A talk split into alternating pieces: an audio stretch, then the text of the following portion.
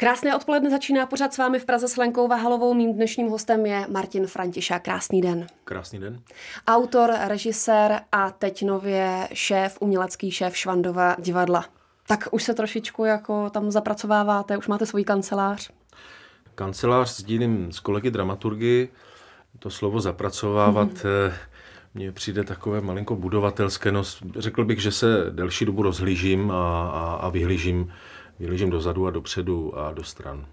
Tak a na co se třeba můžeme těšit ve Švandově divadle? Co bude vaše taková hlavní linka? Myslím si, že člověk by se neměl zdávat toho, co bylo dobré v tom divadle, tak eh, že ta linka, eh, řekněme, autorských inscenací nebo inscenací nových českých her, adaptací inscenací, kterými ten soubor, řekl bych, komunitním způsobem vypovídal o živých tématech, je linie, která je velice nosná a myslím si, že to období s Dodo Gombárem v tom bylo velice, bych řekl, přínosné a dobré.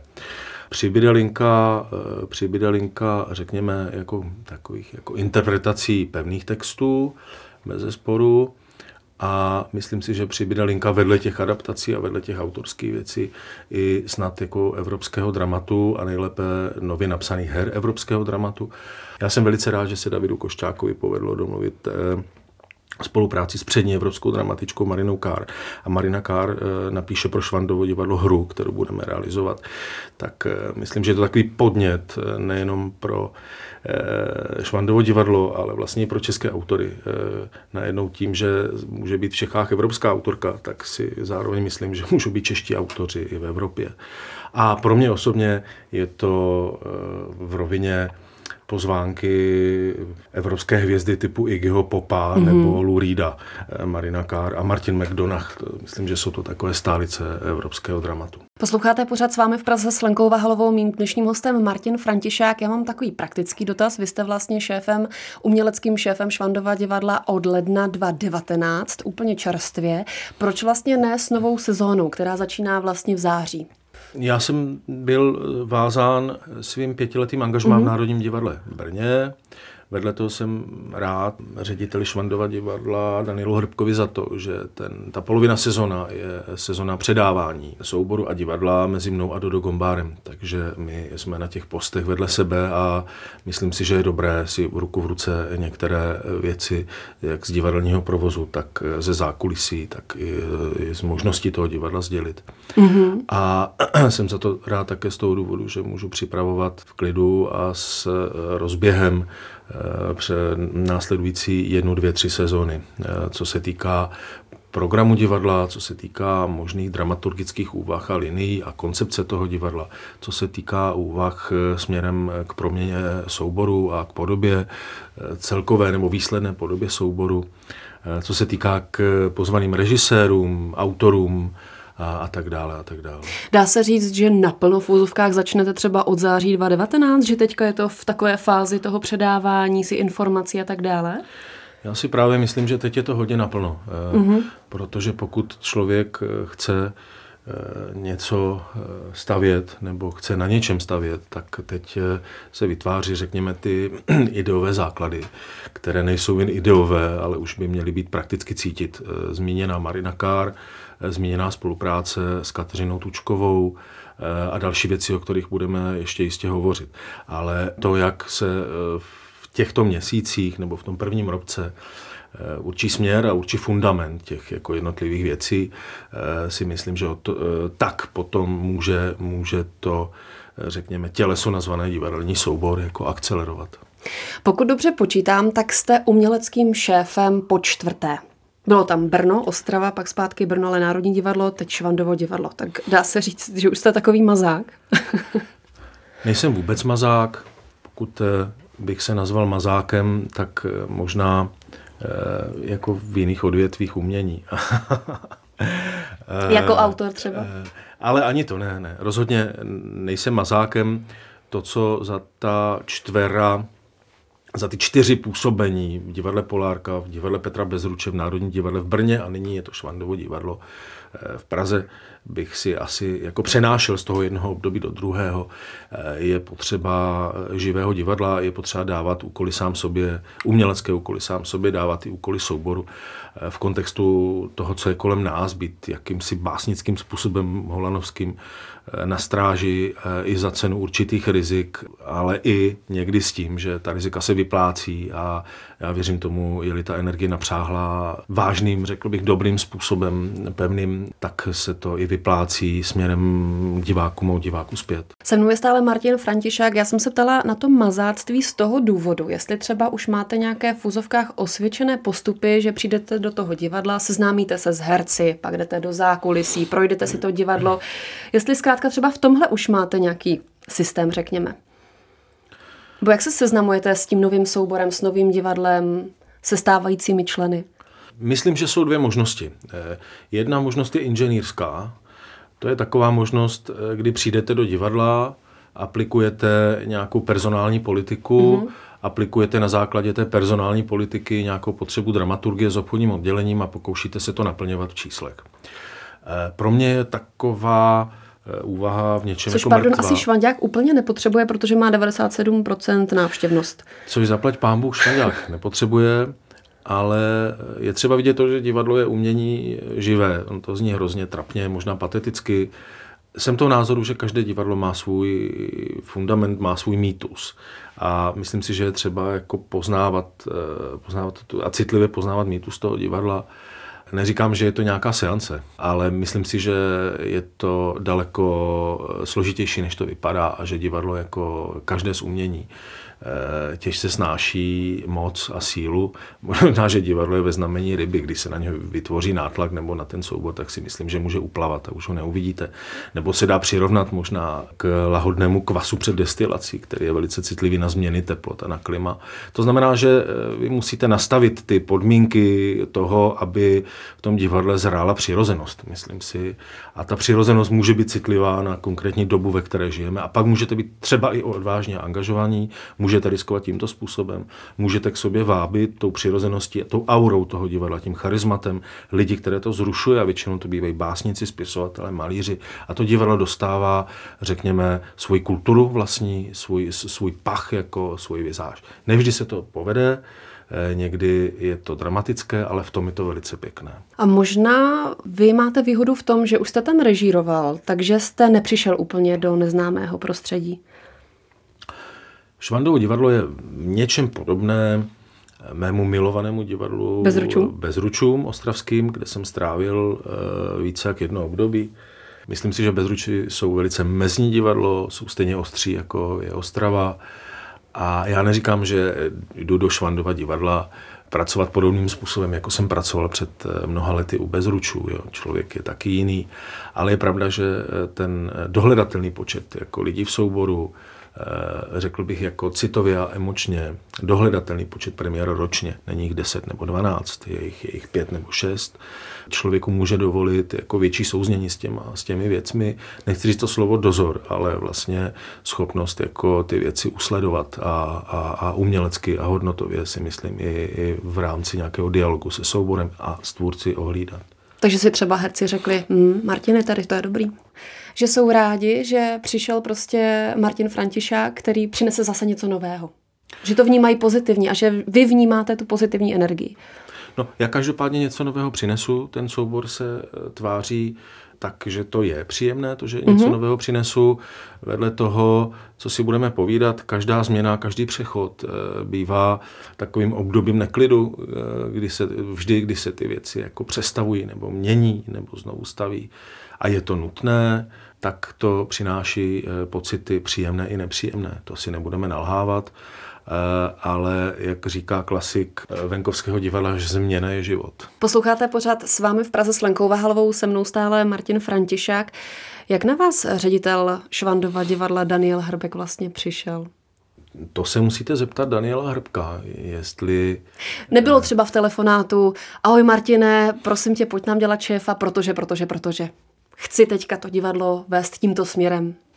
No, myslím, že Daniel Hrbek jako lišácky věděl jednoduchý fakt. A to je to, že byť pracuji v Brně, tak mám čerstvě rodinu v Praze. A to si myslím, že... Praktický důvod.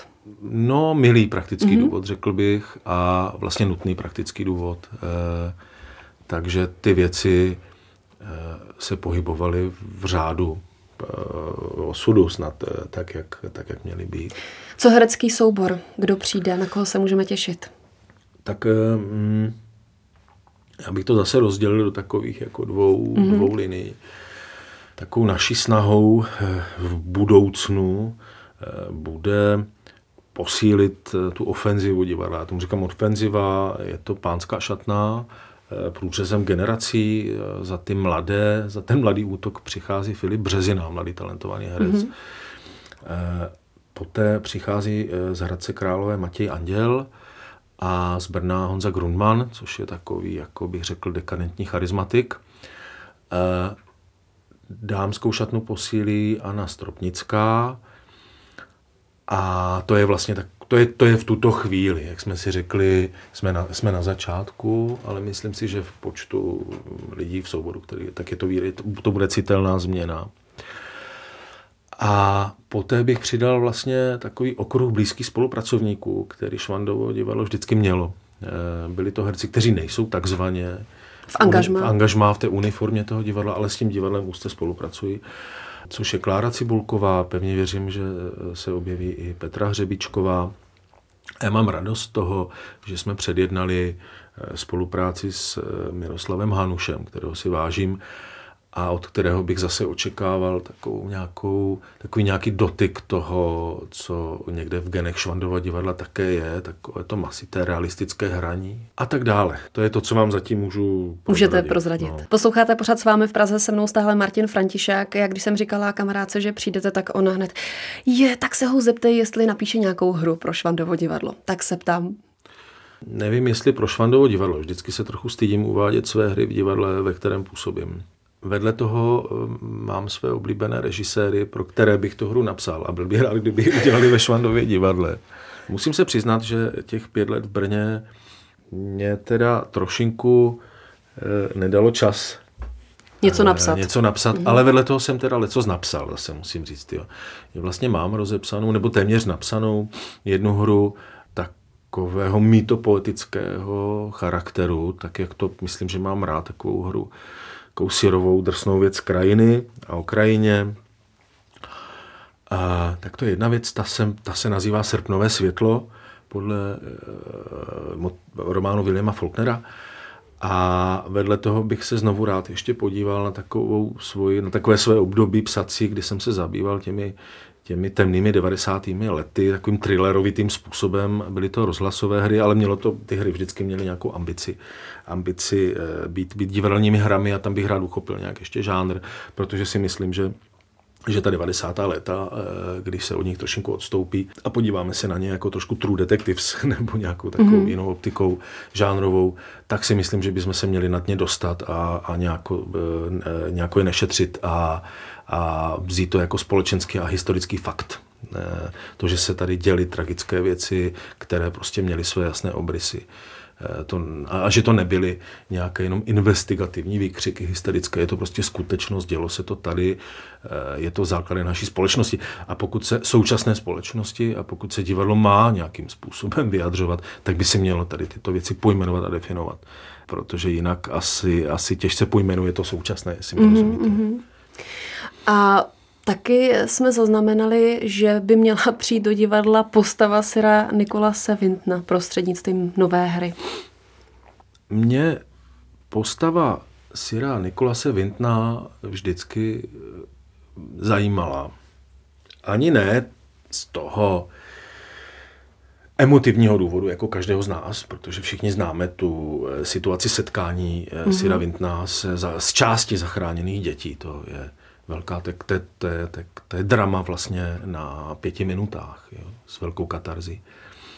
Ale mně vlastně přijde, připadá ta situace současné Evropy nebezpečně podobná té situaci, ve které se pohyboval Sir Nicholas Winton. Myslím, že všichni vidíme, že Evropa se fašizuje, že se extremizuje a že začíná trpět něčím, co se dá nazvat strata, strata humanity, strata humanismu, jako kdyby Evropani začali opět zapomínat na své hodnotové a morální základy, které přece jenom v tom desateru mm, jsou. Takže vlastně ten cynismus, eh, ta brutalita, nedialogičnost, ty marketingové tahy, které vlastně zamlžují vůbec ty jako jakýsi elementární problém nebo úkol postarat se o nemocné děti, které někde ochořely na moři, eh, mě přijelo velkou paralelou eh, k tomu, k tomu, co, dnešku. Co, k tomu dnešku, k tomu, co dělal Vinton. A vedle toho na Vintonovi mě samozřejmě velice baví a na to se moc těším jako jeho osobnost, kdy vedle toho, že měl byl to citlivý člověk, že jo, s velkým příběhem. A vedle toho si myslím, že jako muž to byl jako veliký štramák, jako uměl žít, uměl se bavit, miloval ženy a tak dále. Takže myslím si, že tato forma hrdinství je co si, co bychom si měli připomenout a říct, jako je to možné. Toto dokázal jeden člověk a, a neměli bychom se nechat ut, u, utepat zprava zleva tím marketáckým eh, ohýbáním skutečnosti a lakováním, protože si myslím, že to do nekonečna nejde. Každý ten nátěr se jednou odloupne a může za ním být něco rezivého a hrozného. Autorkou je Tučková. Kdy bude premiéra? Můžete říct aspoň měsíc? Premiéra bude v prosinci 2019. 2019 ano. Jsme ve finále. Mým dnešním hostem Martin Františák. Já se teď trošku s dovolením vrátím ve vaší kariéře zpět, protože co se mi líbilo, co mě zaujalo, že vaše, a pokud je to pravda, že vaše teta je cirkusová umělkyně? Je to pravda? Medvědářka? Moje teta, ano, to je... Moje teta zmizela eh, během války. Musela, eh, musela utéct jako malé dítě a najednou se objevila asi před pěti lety v pořadu Pošta pro tebe. Takže jsme zjistili, že teta Danuška Wolf Koho hledala? Eh, hledala moji mámu mm-hmm. a našla ji. A teta Danuška Wolf eh, byla přední umělkyní a krotitelkou ledních medvědů v cirkusu Kný. A měla vlastní show vedle toho 15 let v Las Vegas. Měla všechny končetiny? Byla hodně teda sešroubovaná, mm-hmm. protože začínala jako provazochodkyně. Mm-hmm. Eh, nyní má hotýlek u Frankfurtu se, se s těmi medvědy, kteří ještě jako dožívají u ní. A je to, myslím si, ohromný příběh. No, jako největší dramatická umělkyně naší rodiny je moje teta. No já se ptám, i proto si třeba ona není jako tou vazbou na to umění a na to divadlo, kterým se věnujete.